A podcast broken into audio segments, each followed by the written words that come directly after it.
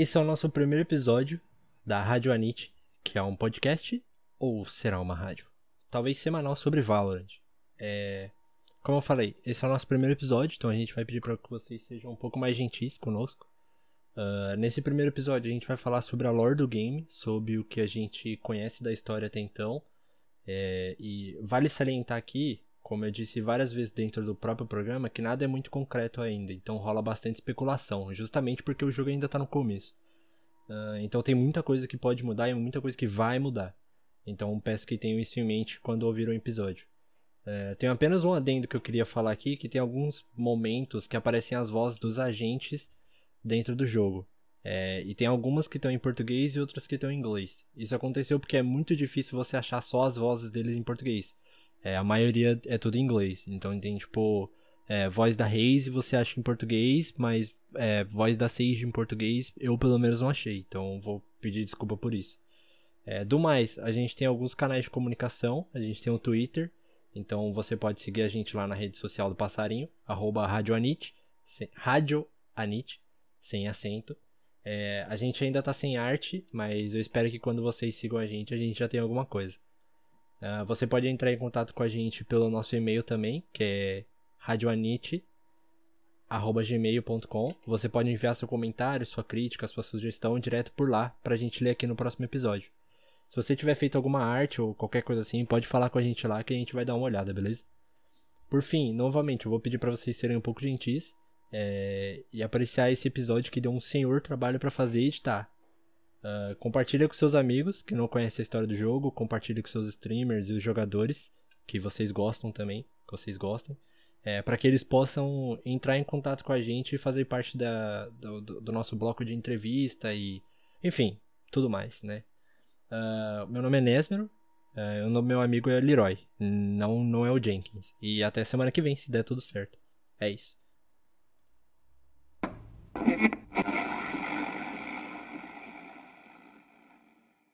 Pra, pra começar a falar, né, do, da história do jogo. Lembro que, que a gente ah. vai falar um pouco da lore. É, o First Light, ele foi tipo assim. Eu não sei se. Eu não sei se você tá ligado muito na história do jogo, né? Mas o, o First Light, ele meio que foi tipo um evento. Como se fosse. Você tava jogando. Você, o seu irmão, tava jogando Death Stranding, né? Vocês estão ligados. Uhum. Então, vocês estão ligados do. Que o Death Stranding, ele é o evento em si. É tipo, o Death Stranding, ele é a chuva dentro do jogo, né? Certo. Então, eu, o First Light ele é basicamente a mesma coisa. É, a gente não sabe como ele aconteceu, tem tipo muita teoria que fala sobre isso ainda, mas é, a gente não sabe ainda como ele aconteceu. A gente só sabe que o nome dele é First Light. E a gente sabe também que ele aconteceu ali por volta de tipo 2050, mais ou menos, né? Uhum. Uh, ele foi um evento que ele deu poderes a algumas pessoas. E aí, tipo assim, algumas pessoas, a gente pode falar que são, tipo assim, o, o Phoenix, uh, a Jet, o Homem, ele que são meio que as pessoas que herdaram esses poderes. Entendeu? Certo. E aí, essas pessoas que herdaram esses poderes, elas são conhecidas como radiantes. Igual o, o Elo. E aí, tipo, uhum. tipo, isso quando eu tava pesquisando sobre isso, isso me fez pensar um pouco em relação a, tipo assim. Lembra que o Radiant antes chamava Valorant? Sim. E aí, tipo assim, eu descobri, no, enquanto eu tava fazendo a, a, pesquisa, que Valorant é o protocolo. É tipo como se fosse um protocolo, o protocolo de ativação.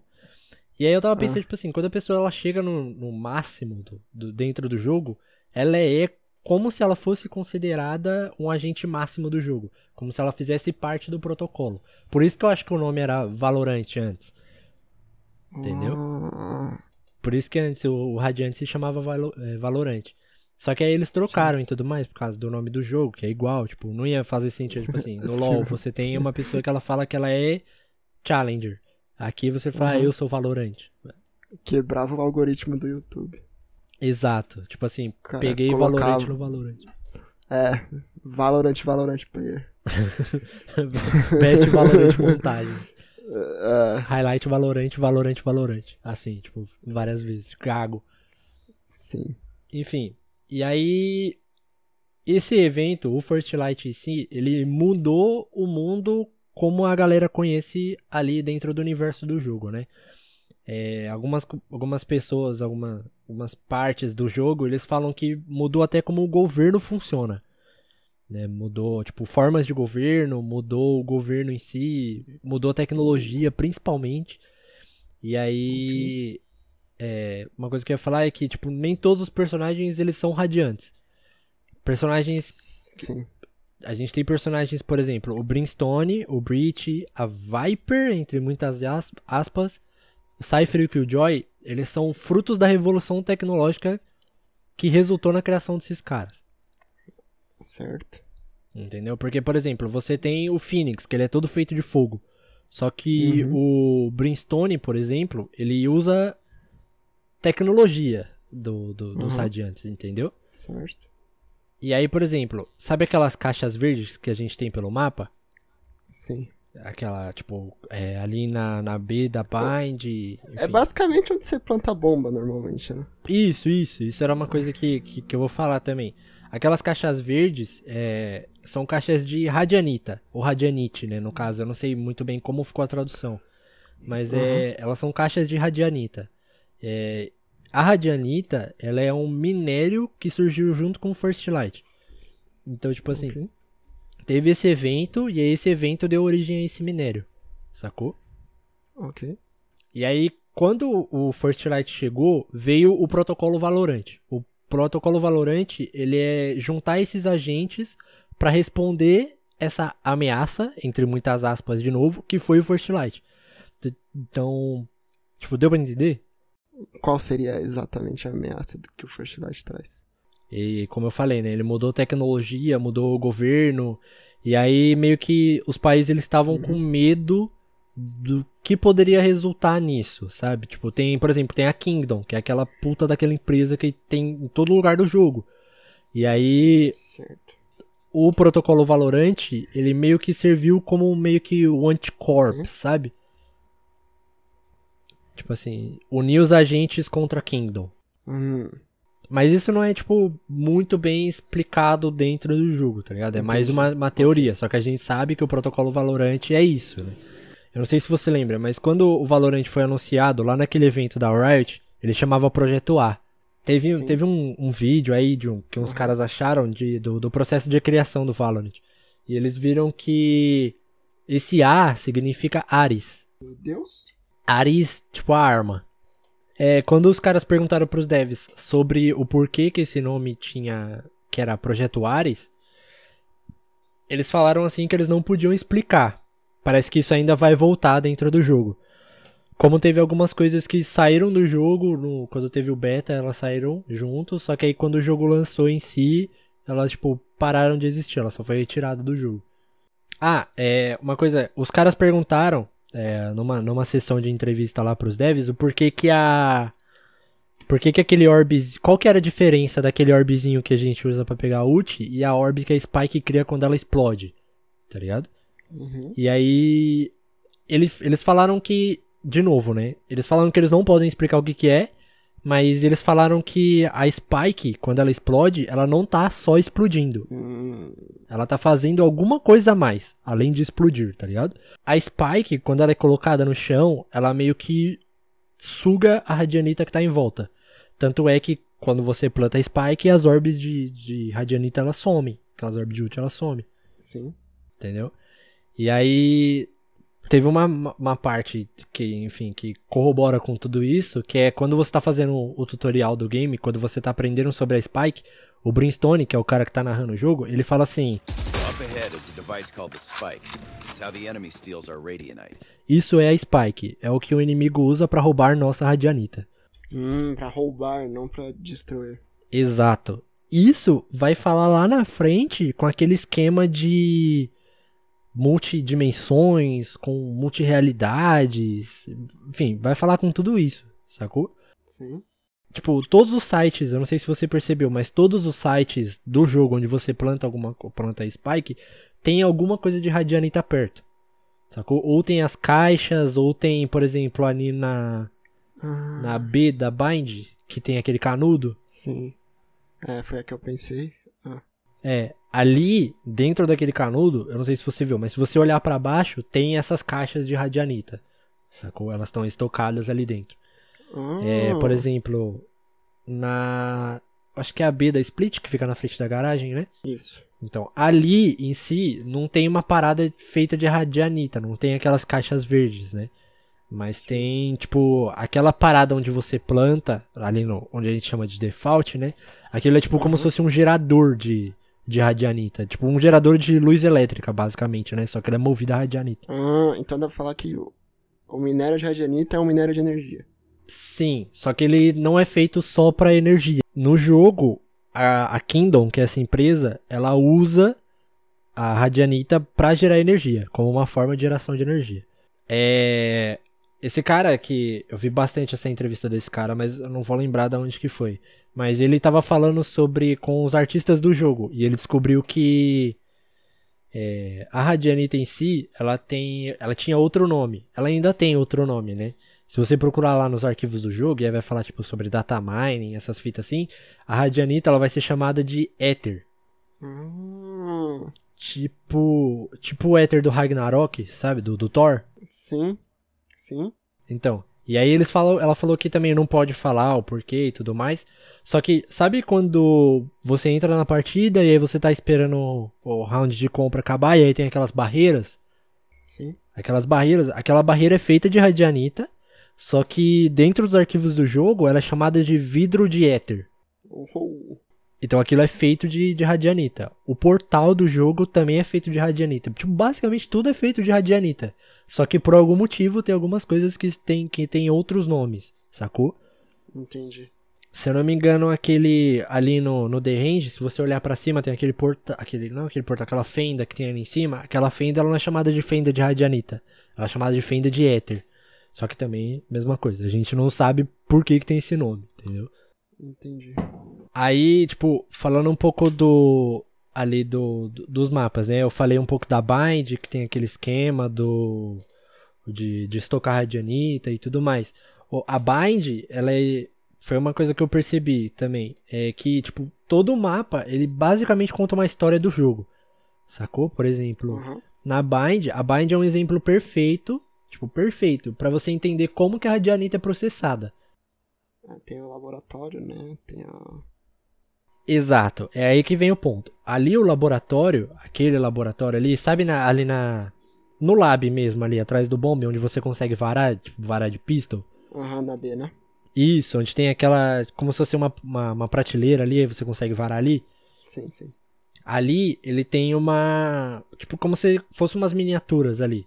Aquelas miniaturas elas mostram como que a radianita é é extraída do solo. Sacou? A, a radianita ela é como se ela fosse tipo como se fosse um gás que sai do chão. E aí o que acontece? A Kingdom, que é essa empresa, ela monta um extrator de radianita em cima desse desse gás. Ela remove, não remove esse gás, mas ela tipo coloca esse extrator em cima dela e o gás ele meio que para de sair, sacou? E aí a, a Kingdom, ela constrói esses prédios, essas torres gigantescas que tem ali atrás da, da Bind, no lado defensor do mapa, sabe? Quando você nasce. Sim, sim, sim. E aí você olha pra trás, tem aqueles prédios gigantes. Então aquilo é meio como, como se fosse um centro de extração da radianita, uma torre de extração da radianita. Entendeu? E aí, depois que essa torre é colocada é, e a radianita é extraída, ela é levada para uma refinaria. E aí que vem o pequeno plot twist. A- o laboratório ali da B não é um laboratório, aquilo é uma refinaria de radianita, mano. Oh. Tanto que se você olhar naquelas miniaturas, você vai ver uma miniatura daquela refinaria, que tem umas, umas torres verdes, assim, umas três torres verdes. E aí, se você sair ali do, do laboratório, né? Se, se, você, se você tiver ali no Ruka, né? Você consegue ver que é uma refinaria igualzinha que tá naquelas miniaturas, sacou? Ah. E aí, depois que você coloca que, a- que essa radianita ela é extraída e refinada, ela é colocada naquelas caixas verdes. Certo. Sacou? E aí. Né, tem essas, essas caixas verdes e tal, e é ali que elas são é, colocadas. Só que aí a galera percebeu que a radianita ela é uma, uma parada muito instável, sacou? Tipo, Não é que porque ela tá naquela caixa verde ali que ela tá, tipo, segura. A galera meio que descobriu que aquela radianita ela meio que pode vazar por causa do. Puta, em qual mapa que era? Eu acho que era no Icebox. Ou era na Split. Que tinha alguma coisa falando sobre vazamento. Ah, sim, lembrei. Na Split, que tem aquela estação de trem, é, tem uma das falas da, da estação de trem que ela fala que. Em japonês, né? Claro. Mas ela fala que um dos vazamentos de radianita foi consertado. Então, tipo, a estação vai operar no, normalmente. Ah, então é como se fosse um, um elemento radioativo, né? Ele gera energia, mas ao mesmo tempo é perigoso. Isso, isso, isso. Ainda na, na Bind, né? A Bind é, tipo, puta, o melhor mapa do jogo, né? Principalmente para quem joga de Sova. Mas foi também um dos primeiros mapas, né? Do, do game. E ali na, na Bind, ali o, o, o céu da sabe? Onde o pessoal fica de Alp. De Operator, no caso. Sim. Ali atrás, ele é. Dá pra você ver como funciona dentro de um gerador de energia feito com radianita, sacou? Porque se você tá ali no céu e você olhar para trás, você vê como a energia tá sendo processada. Sim. Tem, tem uma luz bem distratora, diga-se de passagem ali. É, é, então. Ah, sim, a Kingdom. A Kingdom, tipo, falando, né, em relação aos mapas, ali na Split, a, a Split, ela é basicamente feita pra gente poder entender como que funciona, como, né, no caso, tipo, a Bind, ela serve pra gente entender como que funciona a Radianita, basicamente. Na Split já é diferente. A Split, ela vai, por ser um mapa, né, que nem todo mundo gosta, mas ela vai mostrar a influência da Kingdom na sociedade. Certo. Tipo, se você parar pra pensar, é meio bizarro, sacou? Porque, tipo assim, pra jogador, tipo, de FPS igual a gente, a gente não tá muito se importando com isso, sacou? Uhum. Só que aí, tipo assim, você vê que não é só o mapa. Não, tipo, o mapa não só tá lá, sabe? Sim. Por exemplo, se você pegar a Split e você dividir ela ali no meio, né? Você tem um bomb A e o bomb B. Certo. É completamente diferente um ponto do outro. Sim. Sacou? Se você dividir o mapa no meio, você vai ver que, por exemplo, ali na A, você tem os cafés da Kingdom. Você tem a loja de tênis da Kingdom. Você tem a estação de trem da Kingdom. Sacou? Enquanto que ali no, no, no, no B-Site, né, você vê uma parada meio tradicional. Porque ele é um mapa que se passa no Japão, se eu não me engano. Se eu não me engano. Não, não, não tenho certeza. Mas enfim, ele se passa de um lado mais oriental. E aí você tem ali, por exemplo, é, é meio como se fosse. Como se a Kingdom tivesse se desfazendo da parte oriental do mapa para colocar mais coisas da Kingdom. Ah, então olha, você pega uma parte de um mapa que tá numa transição cultural, entre aspas. Isso, isso. E Ah. aí, o, o mapa da, da Split, ele é, tipo, mano, muito importante pra você poder entender como funciona a sociedade com a Kingdom e como funciona, tipo, a, a tecnologia em si.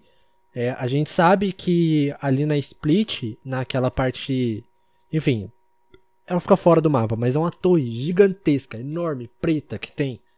Sim. Aquilo é o prédio que é o headquarters da, da Kingdom. É ali que fica, tipo, a central da Kingdom. Certo. Sacou? E ali do lado você tem a estação de trem e tudo mais. Você tem o café da Kingdom, tem a coroa e tudo mais. E aí, se você for ali pelo, pelo, pelo B ali, você vai ver muito. Meio que uma galera meio que de resistência que tem contra a Kingdom. Entendeu? Tipo, você pode ver ali. é, Você pode ver muito cartaz chamando a Kingdom de mentirosa. Você pode ver muito cartaz falando que. Tipo assim, como se desse a entender que, tipo, nada vai. Que eles não vão deixar a Kingdom tomar tudo sozinha, sacou? Tipo, tem meio que uma resistência ali. É interessante. E ali na, na Split você também vê. Não só na Split, né? Mas você também vê a influência da Kingdom em outras as partes. Por exemplo, na, na Ascent, ali no mercado, sabe? Quando Uhum. você vai entrar pela garagem, você entra ali, você vê o mercado, tem um, uma placa que tem uma girafa grandona, assim. Sim. Então, ali é que isso foi retirado do jogo, né? Mas aparentemente a Ascent era como se fosse meio que um. Era para como se fosse um zoológico.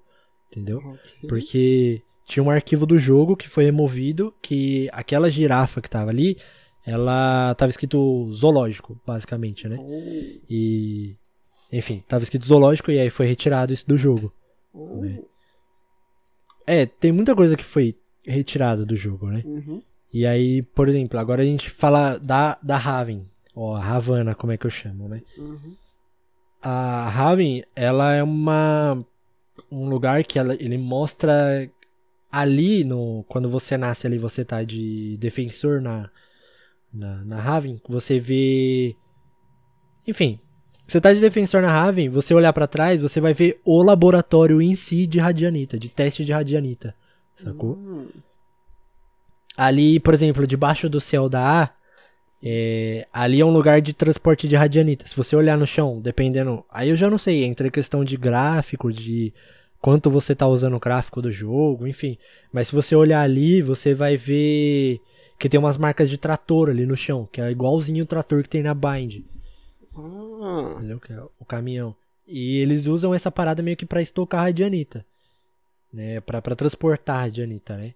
Só que aí no caso, ali na, na Raven, a gente tem um meio que um forte indício, entre muitas aspas, de que teve um teste ali com parada de radianita e aí deu muito errado.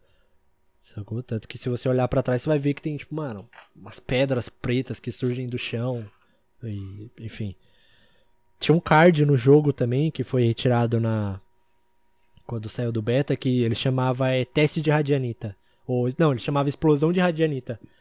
E esse card mostrava essa parte defensora da Raven com meio com uma explosão, assim. Então, os caras acreditam que teve um teste, e aí, por questão de instabilidade e tudo mais, aí, tipo, que explodiu, e aí saiu aquelas pedras do chão, e aí a galera não usa mais ali pra, pra fazer teste. De, pra, não usa mais lá, tipo, como bagulho de radianita. Né? um, o negócio é um Chernobyl de radianita. Isso, isso, quase isso. Só que, tipo, dá pra você entender que foi uma parada meio que feita às pressas. Porque se você entrar na, na, na B da, da Raven, você olhar pra cima, você vai ver que tem uma porrada de caixa de radianita lá, Uhum. sacou? Tipo, como se fosse meio que um, um estoque meio que provisório. Por uhum. quê? Os caras descobriram que a única forma, entre muitas aspas, segura de você colocar radianita, estocar radianita, é debaixo da terra. Só que aí o que acontece? Como teve essa explosão, eles perceberam que talvez não seja tão seguro assim. E aí eles passaram a estocar tudo em cima. Né? Certo. Por isso que eles colocaram ali na, na B da Raven ali, né? Ali aquele altarzinho da C, da, da Raven também. Aham, sim. Você sabe, né? O altar ali do fundo da, da C. Ali é um elevador de, de radianita. Eles põem aquelas caixas ali, e aí o elevador desce, e aí a- as radianitas elas ficam estocadas lá. No subsolo. Isso, isso. Porque é tipo meio que. Era meio, né? Como uma parada mais segura de estocar radianita. Só que aí dá a entender que aparentemente não é tão seguro assim. E a, a caixa gigante da B. Então, a caixa gigante da B, ela é. Meio que como se fosse tipo um, um gerador. Basicamente a mesma coisa que tem ali na. No, na Ascent, sacou? Só que é meio diferente. É tipo. Porque. Vai, falando da Ascent, né? A Ascent. Aquela caixa que tem. Que a gente chama de gerador, né? Ah, planta gerador, tá no gerador, essas coisas assim. Aquilo ali é um Uhum. infusor. Ele é tipo como se ele transformasse a a radianita, o minério em radianita, em energia pura, sabe? Certo. Ele é tipo como se fosse, vai, dando um, puta, um exemplo extremamente exagerado. Ele é como se fosse, tipo um bagulho de partícula, acelerador de partículas, sabe? Ok. Então. E aí, por exemplo, a. Como eu comecei a falar da, da Ascent, né? Quais são os dois últimos mapas que flutuam, entre aspas? Você sabe qual que é? A Ascent e. A Raven. Não, ele flutua. Não é um mapa, né? Mas enfim, a Ascent e o The Range, Ah, eles estão flutuando, certo. sacou? Então, agora eu tenho que ler porque fica um pouco mais confuso. O cara descobriu no, no Reddit que a Ascent, o mapa inteiro, a Ascent e o The Range, eles ficam perto um do outro. Hum, Eles são, tipo, muito próximos um do outro. Por quê? É uma, uma parada muito doida que esse cara descobriu. Ele viu que tem uma torre no The Range que tem no, na Itália. né, em Venice, se eu não me engano. Uhum. Tem uma torre lá que é parecida com uma torre que tem na Itália da vida real. E aí ele viu que tem uma ilha que fica a 5 km de distância dessa, dessa torre, que é o The Range, né? E aí ele viu que a ascente é Venice e o The Range é essa ilha, Ah, entendeu? E aí, tipo assim, o lugar na vida real que era o The Range, que era a ilhazinha, na vida real ele era um hospício. holy. É, um hospício abandonado. Tem até um vídeo de um youtuber que ele anda pelo, por esse hospício, enfim. Aí tu fala assim, ah, mas é coincidência e tudo mais. Mas se você estiver dentro do The Range, você vai ver. Eu não sei se você já fez aquele treino de planta de spike que tem no The Range, que você faz no tutorial. Aham. Sim. Ali onde você planta, ali perto, tem uns tubos de oxigênio. Se você andar ali na onde você troca de arma, troca de agente, enfim, ali bem no, no The Range mesmo, onde você spawna no The Range, você vai ver que tem umas camas hospitalares, tem tipo remédio, tem tanque de oxigênio, tem Sim, nos cantos, sim. então tem tudo. Então ali era tipo de fato na Itália e é um hospício, sacou? Ok. Pelo menos uma referência, com certeza é. Uhum. Ok. É Interessante. Tenso, mas interessante.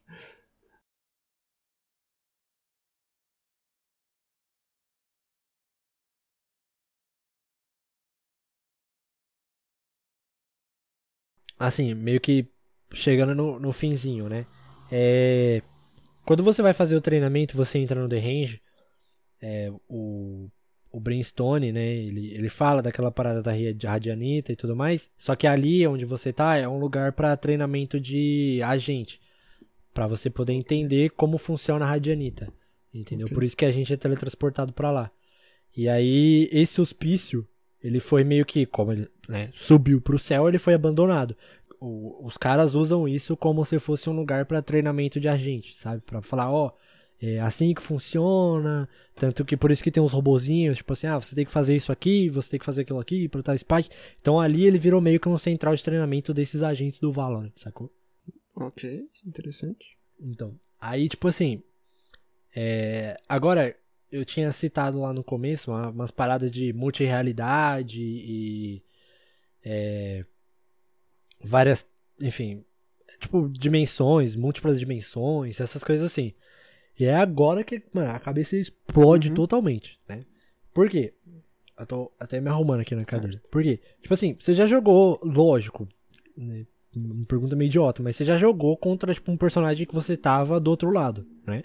Por exemplo, você já jogou um Sova contra Sova, um Phoenix Sim. contra Phoenix. E tem algumas frases Sim. que são bem esquisitas que eles falam que corrobora com essa teoria de que existem várias terras dentro do universo do Valorant, né? Por quê? Por exemplo, quando você tá de de, se eu não me engano, acho que a Raze fala quando Uhum. ela, tipo assim, uma Raze matou outra Raze, ela fala: "Matei a cópia". Matei a cópia. E aí, tipo, não é só isso, né? Tipo, não é Uhum. só isso que corrobora com essa teoria, né? É, a gente sabe, tipo assim, é canon, por causa dessas frases, que existem clones dentro do jogo, né? Tipo assim, não tem só essa, não tem só essa frase. Tem, por exemplo, tem... Eu não vou lembrar agora de cabeça, mas tem uma frase da Sage, quando ela tá jogando na Split, se eu não me engano, posso estar muito errado, mas eu sei que é uma frase da Sage isso. Que ela fala em Ok. inglês, traduzindo assim, ela fala, tipo, eu sei que minha mente também está do outro lado, só que eu espero. E aí ela fala alguma coisa que eu não lembro agora. Só que ela fala, tipo, eu sei que minha mente também está do outro lado. Então, tipo assim, se você estiver jogando Sage contra Sage, ela vai falar isso. I know I am over there, but my mind rejects the thought. Does she feel the same? A, a Killjoy fala algo parecido também. Ela fala. Eu sei todos os truques da, da outra Killjoy. Ela fala. Não, mas espera. Ela também sabe os meus. Eu conheço os truques daquela Killjoy. Opa, ela conhece os meus. Enfim, um desafio. É, então, isso colabora com essa teoria de que a gente tá lidando com múltiplas terras, né? Uhum. Por exemplo, o Sova, ele tem uma frase que ele fala, que eu também não vou lembrar de cabeça, mas ele fala. Em inglês ele fala I spared you the first time we met. Que é tipo assim, eu poupei a primeira vez que a gente se encontrou. Sova, I spared you when we first met. I can't let you go again. Uhum.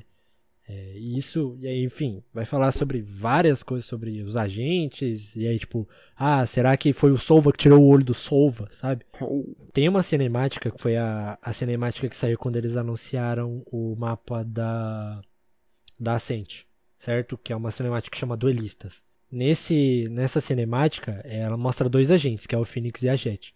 E eles estão brigando entre si. A gente já viu essa cinemática e a gente sabe que ela é muito foda. aham. Mas enfim, é, não faria sentido os dois estar lutando, já que eles fazem parte do mesmo protocolo Valorant, certo? Sim. Tipo assim, se todo mundo. Tipo assim, ninguém é rival de ninguém ali. Todos eles são Sim. Valorant. Todos eles fazem parte do mesmo protocolo. Tem é, uma galera é do mal, a outra galera é do bem. Não tem isso.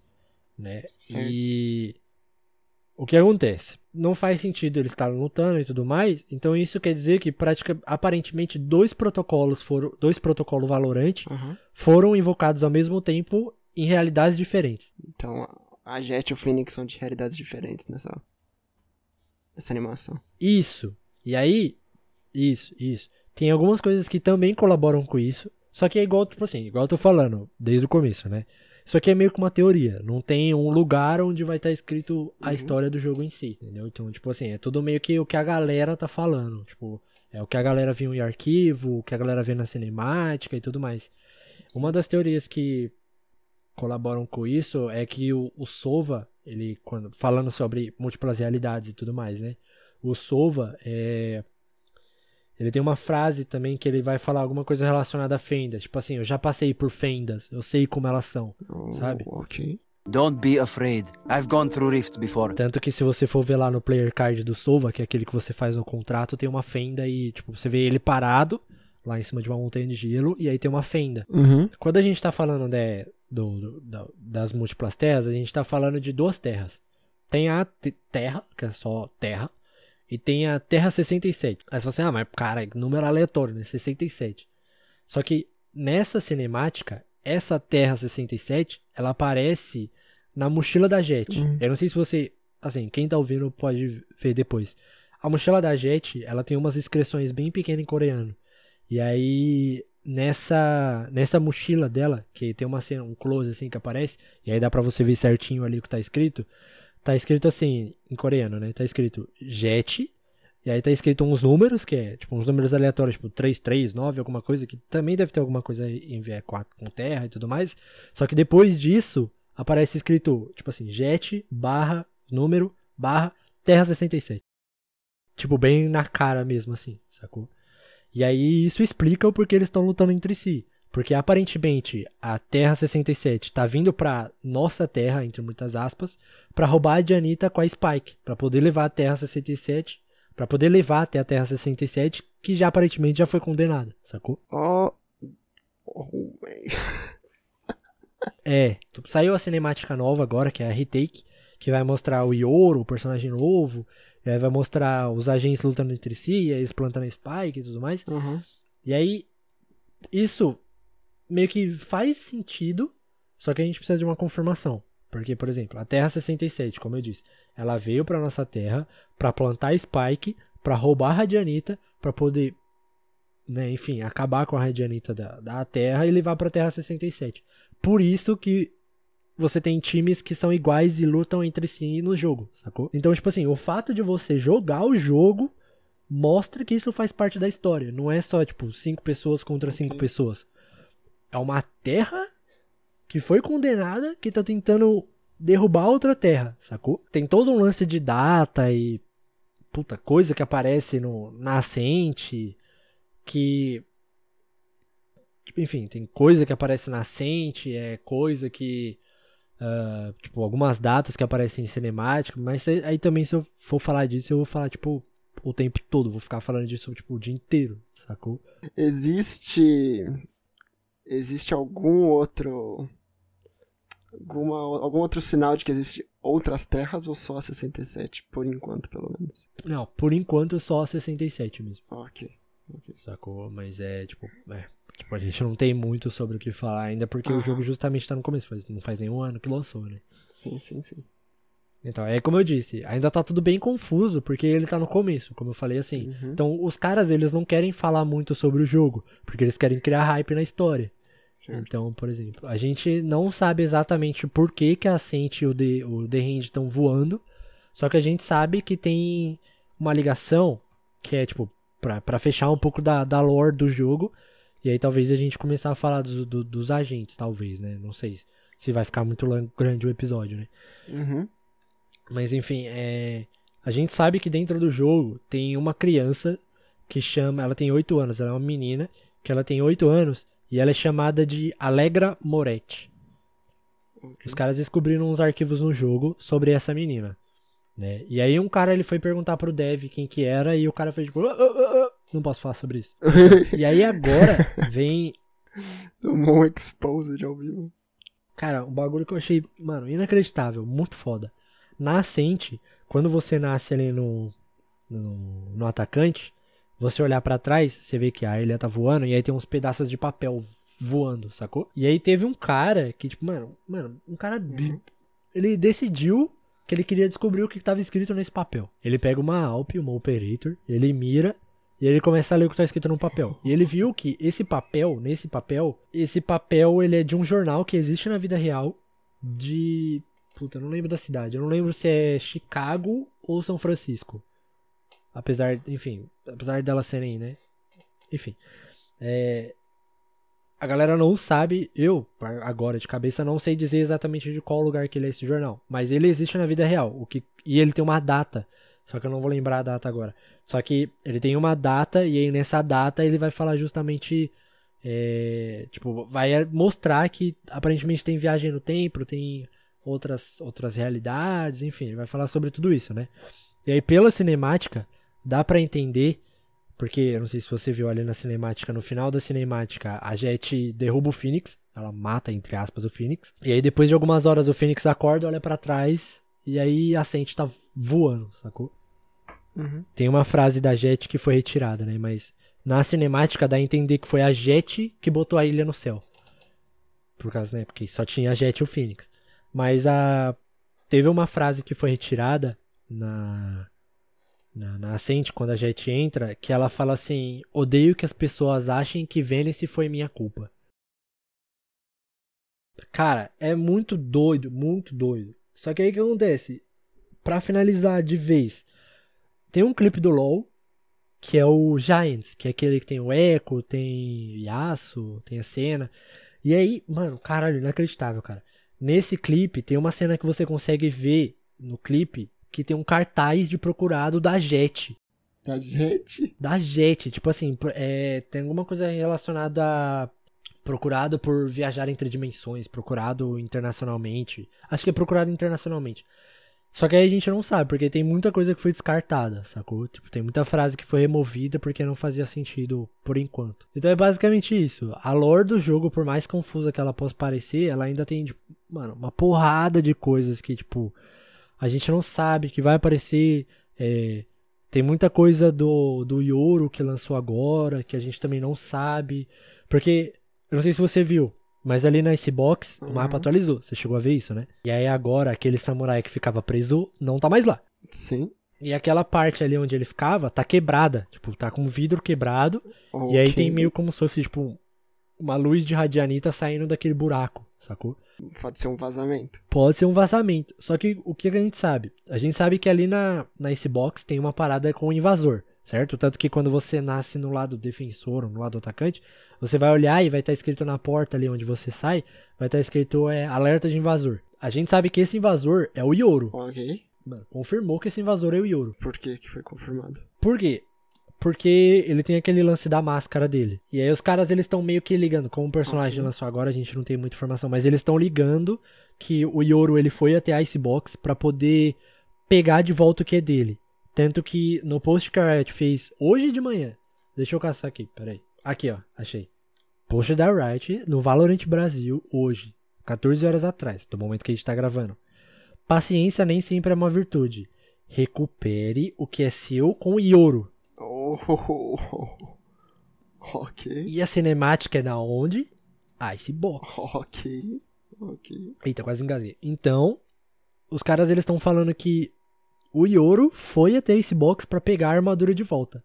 Só que aparentemente deu alguma bosta lá, que ele não conseguiu é, tirar tudo, porque eu não, como o mapa não lançou ainda, eu não consigo entrar pra ver, né? Mas aparentemente tá só o capacete do, do, do samurai lá. Parece que a armadura saiu, ou tá só o capacete, e tá só o capacete. Entendeu? Só que, Hum. enfim, isso a gente não consegue falar agora porque. Enfim, o mapa não lançou. Falta o quê? Dois dias tem lançar. né? acesso ainda. Isso, dois ou três dias. Ah, é interessante comentar que previamente a Riot planejava lançar esse box junto com o Yoro, né? Porque a ideia era que um mapa lançasse todo o começo de Isso, episódio, mas isso, eles tiveram é. que adiantar por outros motivos. Provavelmente por causa do competitivo. Então faz sentido essa conexão, eu acho. Eu acho que faz muito sentido. Também, mas eu acho que. É, ah, a conexão faz sentido, só que eu acho que eles colocaram o Icebox, é, lançaram o Icebox antes, porque. Tipo, eu acho que a comunidade tava reclamando muito sobre o novo mapa, sabe? Porque, por exemplo, do lançamento da Ascent, entre o lançamento da Ascent e Icebox, são muito, é muito tempo. E aí a comunidade. Pelo que eu vejo, assim, eu acompanho mais a comunidade gringa e tudo mais. Os caras, eles reclamavam muito de falta de mapas, sabe? E aí a Riot tinha falado no começo do ano a questão dos episódios, que só ia sair um mapa a cada seis meses, se eu não me engano. Sim. Isso. E eles falaram que só ia sair, enfim. E aí eles ac- acabaram por optar por lançar o mapa antes. Foi por isso que lançou Icebox, mas não É, saiu cada Yoro. seis meses é entendeu? quando muda de episódio. Enfim, sobre a lore do jogo, o que a gente sabe é basicamente isso. Cara, eu achei muito louco. Porque a Riot não é muito de fazer essas paradas, né? De tipo. é, As coisas se alteram junto com a lore do jogo. Igual, por exemplo, o Fortnite tem, faz.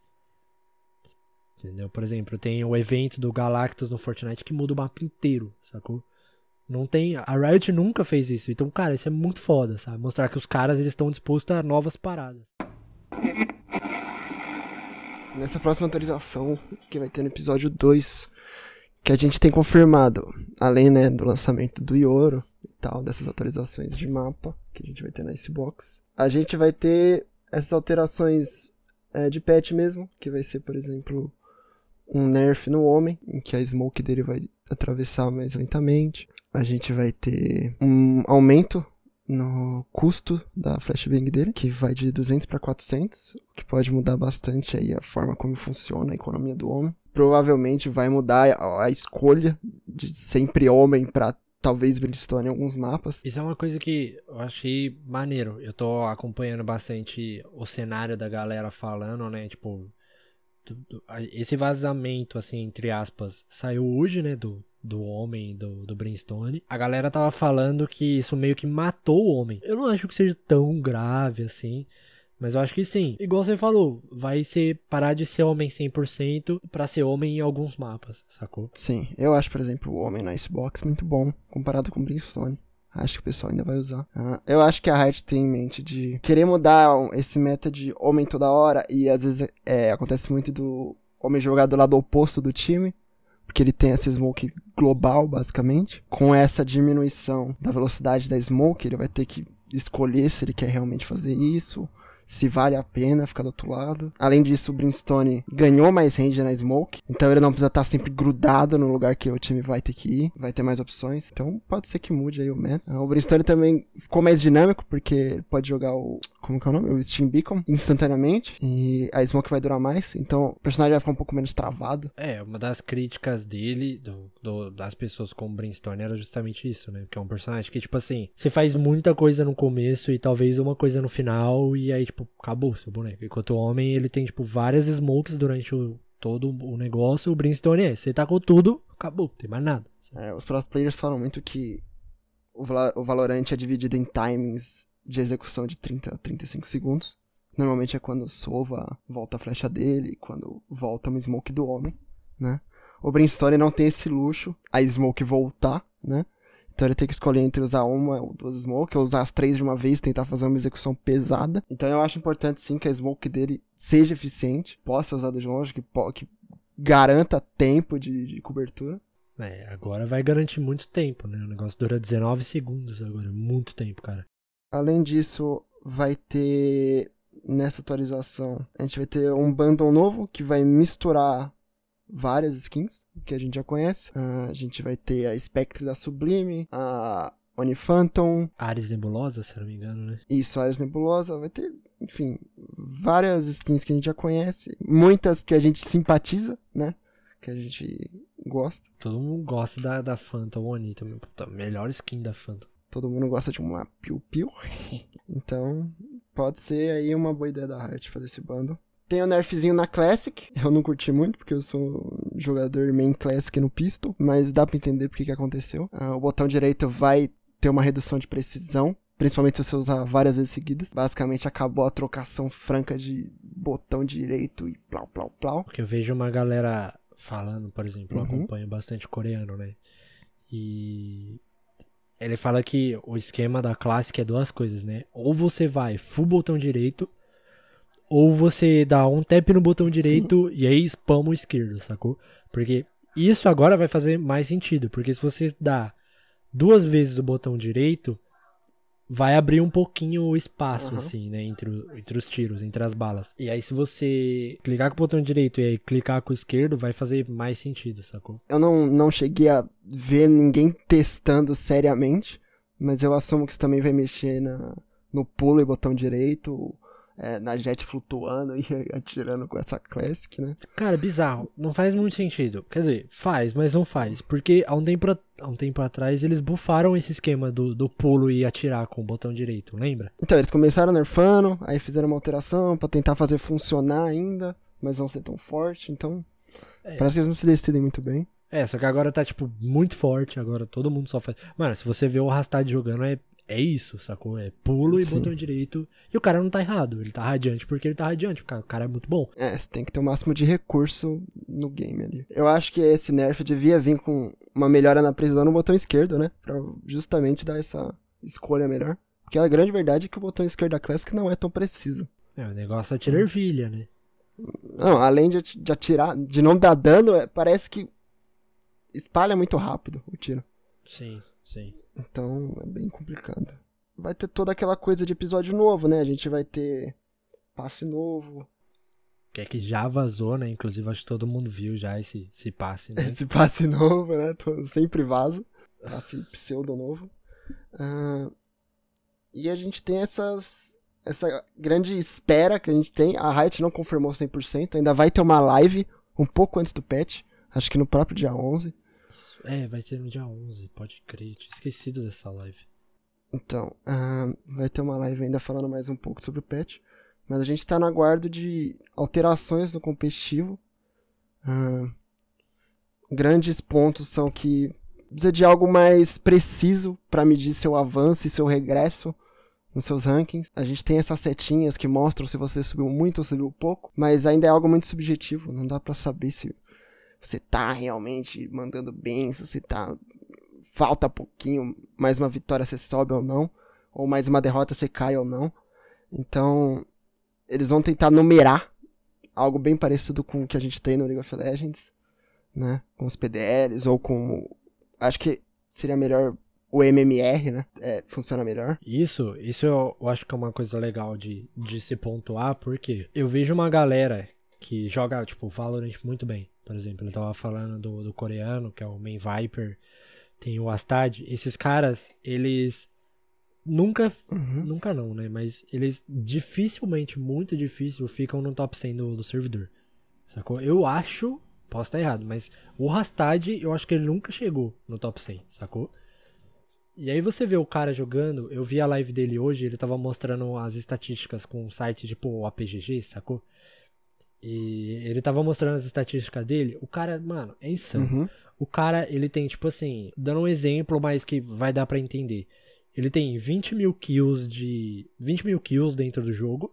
E, tipo assim, 15 mil headshots, sacou? Tipo, mano, é um número insano. Isso para um jogador de Raze, né? Que já tem skill que dá muito dano, É, né? Que assumo que jogue bastante de shotgun. Sim, e tipo, tirando isso, o cara ainda dá muita bala na cabeça, sacou? Uhum. Eu também fui ver a live do coreano e ele tava falando, ele deu um exemplo de um jogador que apareceu, eu não lembro o nome, também não quero citar nome, né, mas enfim, de um jogador que chegou no top 4, se eu não me engano, e o cara não jogou essa temporada, e ele tá no top 4. Por quê? ele não jogou. Então os caras pegaram, por exemplo, o número de vitórias do cara, sacou? Ah, já pegaram as estatísticas que já tinham. Isso. E aí o cara ficou top 4. Só que o cara ele fala que ele não jogou essa temporada. Entendeu? Entendi. E aí eu, eu tava vendo a live dele falando sobre isso, né? Sobre como esse sistema vai mostrar e. Enfim, a galera que meio que se sente injustiçada por não aparecer, eles falam que isso vai mostrar de verdade quem é o top 1, sabe? De verdade seja meio forte, mas acho que uma aproximação melhor com certeza vai ser. Sim. Até porque agora, quando você chegar ali no Radiante, nesse esquema de é, League Points, né? Não sei se vai chamar desse jeito, mas quando você chegar nesse ponto, Uhum. é, quando você chegar no Radiante, você vai começar a acumular pontos, né? E aí vai ser basicamente é igual o Challenger do LoL. Quem joga LoL sabe, né? Sim. E o top 1 é quem tem mais ponto, basicamente. Acho interessante também, justamente o que você falou nesse Sim. nível mais alto. eu, sinceramente, não vejo ponto em alguém jogar depois que pega Radiante, né? Porque você vai pra onde, né? Nesse momento aqui nosso. Você vai jogar, aí você ganha, você perde. Tecnicamente, vale mais a pena você não jogar do que você jogar. Porque não tem pra onde você subir, mas tem pra onde você descer. Exato. E também se você ficar sem jogar, você não desce, né? Não é igual. É. Então, esse sistema de ponto pode dar uma ajudada aí em quem é radiante pra querer jogar mais, tentar pegar, buscar o top 1, né? E quem sabe não ajude nas filas aí também, que a gente sabe que demora muito. Tem gente que pega duas, três horas de fila. É, o Saci, por exemplo. Talvez por isso, é, talvez por isso esse pessoal aí do top 3, top 4 não jogue, né? Porque eu imagino que essa, o pessoal mais alto do Radiante deve demorar muito, mas muito pra achar a partida. E aí você deve desanimar pra jogar. Você vê ali também casos de jogador Ah. que, por exemplo, é, citando aqui o Saci, né? O cara não acha fila nunca na conta principal dele. E aí você vê, mano, o cara tem o quê? 4 ou 5 Uhum. contas lá no, no top 100 do, do Brasil, sacou? Top 100 do servidor. Cara, isso é muito foda. O cara Sim. dá muita bala, muita bala. Só que assim, vai naquele quesito. Não concordo. Sacou? Tipo, não acho que tenha que ser, tipo assim, 100 melhores jogadores e 5 ou 6 deles ser a mesma pessoa, sacou? Sim. É, esse aí vem um outro ponto, né? Que a Riot tá buscando aí. A gente também tá esperando alteração nesse patch, que é o pessoal criar Smurf demais, demais, demais, demais. Ah, tem essas Smurfs de alto nível, Uhum. que a gente sabe, né? Saci pega 3 horas de fila, o cara precisa fazer live. Então, ele cria outra conta. Aí ele tem- vai ter conteúdo, que vai ser ele upando até o, o Radiante. E depois vai achar a partida mais rápido, no, mesmo no Radiante, né? Talvez não seja mais correto, ah, até É. porque deve atrapalhar a evolução dele, porque ele vai pegar partidas mais fáceis, né?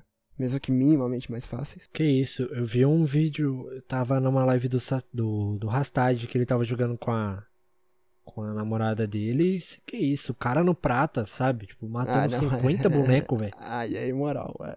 Não, esse nível de Smurf é, é embaçado. Então, é aí que, tipo, entra, enfim, isso cabe pra outro episódio e tudo mais. A gente fala sobre a questão de Smurf, é, o quanto isso atrapalha. é, tem gente que fala que tem Smurfs e contas secundárias, sacou? Tipo, Uhum. é um cara que ele faz uma Smurf pra amassar a gente, enfim, de elo menor pra Só- amaciar o só- ego. Só pelo assim. ego, é. É. Exatamente. E tem casos, por exemplo, como o do Saci, que ele tem que criar outra conta ou ele não joga, sacou? É. Então, enfim, tem casos e casos. né? A, Riot, a Riot já fez várias paradas pra poder frear isso. É... Enfim, eu falei que ia caber em outro episódio, mas, por exemplo, agora você, se você for uma Smurf, você vai upar mais rápido. Tipo assim, você vai, em vez de você subir um, um, um rank, você vai subir dois. Por exemplo, você tá ouro 1, ou você tá ouro 3, ou ouro 1 mesmo, é, confundindo. Mas você tá Uhum. ouro 1, aí você pula direto pro 3, você não passa pelo ouro 2, você sobe mais rápido. Só Sim. que ainda assim, você vai estar jogando com pratas e bronzes, tá ligado? Tipo, prata, ouro, Uhum. diamante, platina. por um bom tempo. sim. Então, tipo, por mais que você suba mais rápido, você ainda vai estar estragando, se é que pode falar assim, a partida de outra galera, entendeu? Ah, eu sinceramente acho que esse pessoal que cria só por ego é idiota, né? É uma ideia meio baixa, É, faz pra desestressar, só que você acaba acabando com o jogo de outra pessoa. estragando a experiência de nove Aham. pessoas, né? Porque eu não gosto de ter um Smurf no meu time. Né? Eu acho que também quebra o, o Tipo estado assim- do meu time. Que ele tá jogando sozinho, basicamente. Eu entendi que, tipo assim, é legal ganhar, Sim. sacou? Mas é legal ganhar quando você tem uma competitividade, competitividade. Agora, por exemplo, quando você pega um time em que um cara mata 50 e o segundo matou 9, Você não jogou, você não jogou. sacou? Tipo, não, não, não tem graça. Hum, Ganhar minhas duas, três setinhas. É, tipo assim, você tá feliz porque você ganhou, lógico, todo mundo fica feliz, não pode falar que não.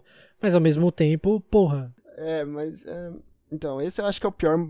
É o, é o pior tipo de Smurf, né? Existe um outro ainda que, que eu acho que vale a pena mencionar, que é o, o cara que só quer jogar com os Uhum. amigos.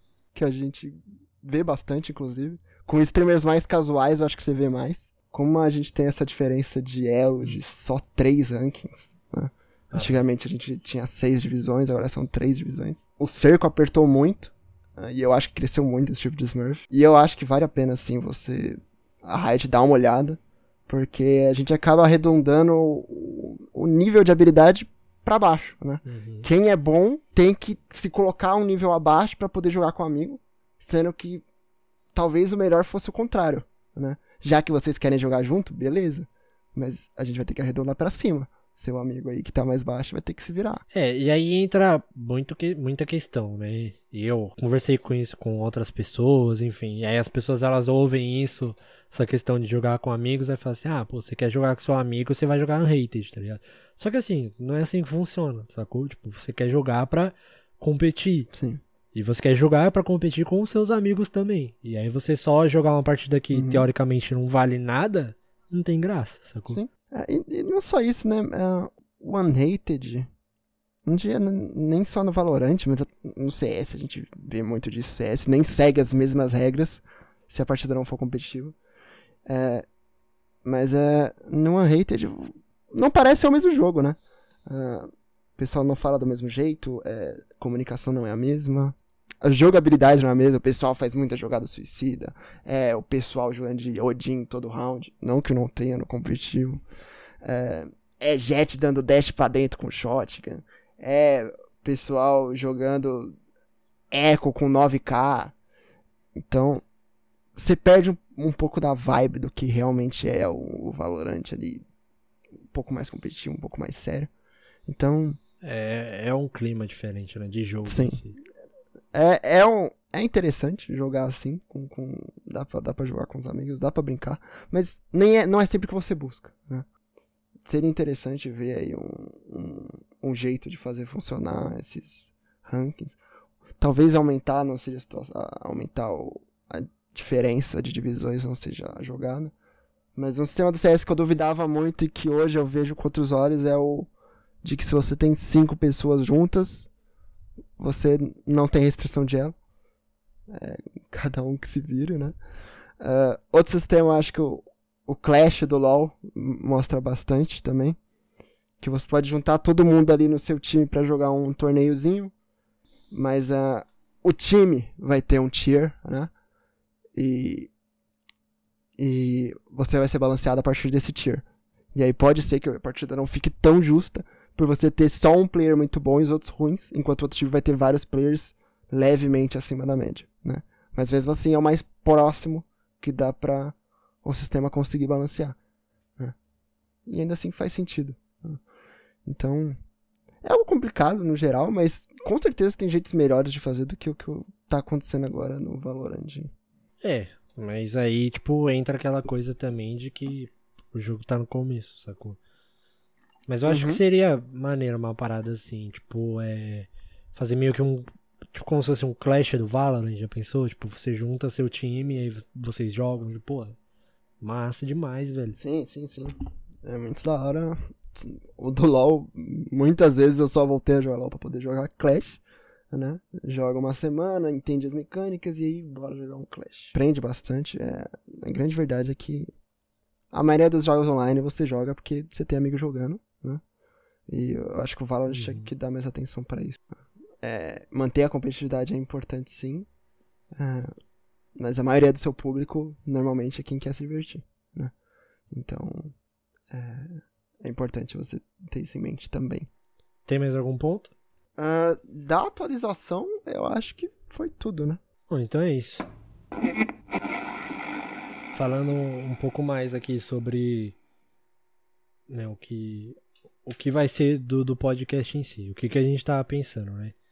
É, a gente quer fazer uma parada é, em que a gente consiga entrevistar uma galera que seja do cenário, sacou? Tipo, a gente quer entrevistar uma galera que seja streamer, uma galera que jogue profissionalmente, ah, uma galera que seja amadora, mas que tenha alguma coisa para falar sobre o jogo, sacou? A gente quer mais pessoas para falar sobre o jogo que a gente joga e que a gente gosta, querendo ou não. Que traga outros pontos de vista, né? É, que tenha outras ideias. Então a gente vai fazer assim, nesse episódio em si a gente não vai ter nenhuma entrevista ou qualquer coisa assim, justamente porque a gente queria abordar o começo de tudo isso, né? A gente queria, a gente dividiu meio que esse programa em dois blocos. Inclusive é uma coisa que eu não falei pra você, mas eu pensei no nome muito foda para quando a gente for falar de próximas atualizações. E aí é aquele esquema. O programa ele tá longo, ele já tá com uma hora e dez minutos. Mas é porque justamente a gente queria abordar. Primeiro porque é o primeiro programa em si. Então a gente queria mais falar sobre a lore do jogo pra gente justamente ter por onde começar. Mas a ideia é que ele não seja um programa de entrevistas, mas que ele tenha entrevistas, sacou? Porque o foco do jogo não é a entrevista em si. O foco do, do, do podcast, né, no caso, não é a entrevista em si, mas é o conteúdo sobre o jogo. Então, por exemplo, é, futuramente, é, talvez no próximo episódio já a gente fale um pouco mais sobre a lore de, de personagem, a gente já fale um pouco mais de competitivo. Por exemplo, a gente teve algumas mudanças aí em times brasileiros que a gente está acompanhando. O time novo do Saci, o time novo do Rastad que ele tá montando. É, tem muita gente que tá free agent também. Tem uma galera que tá.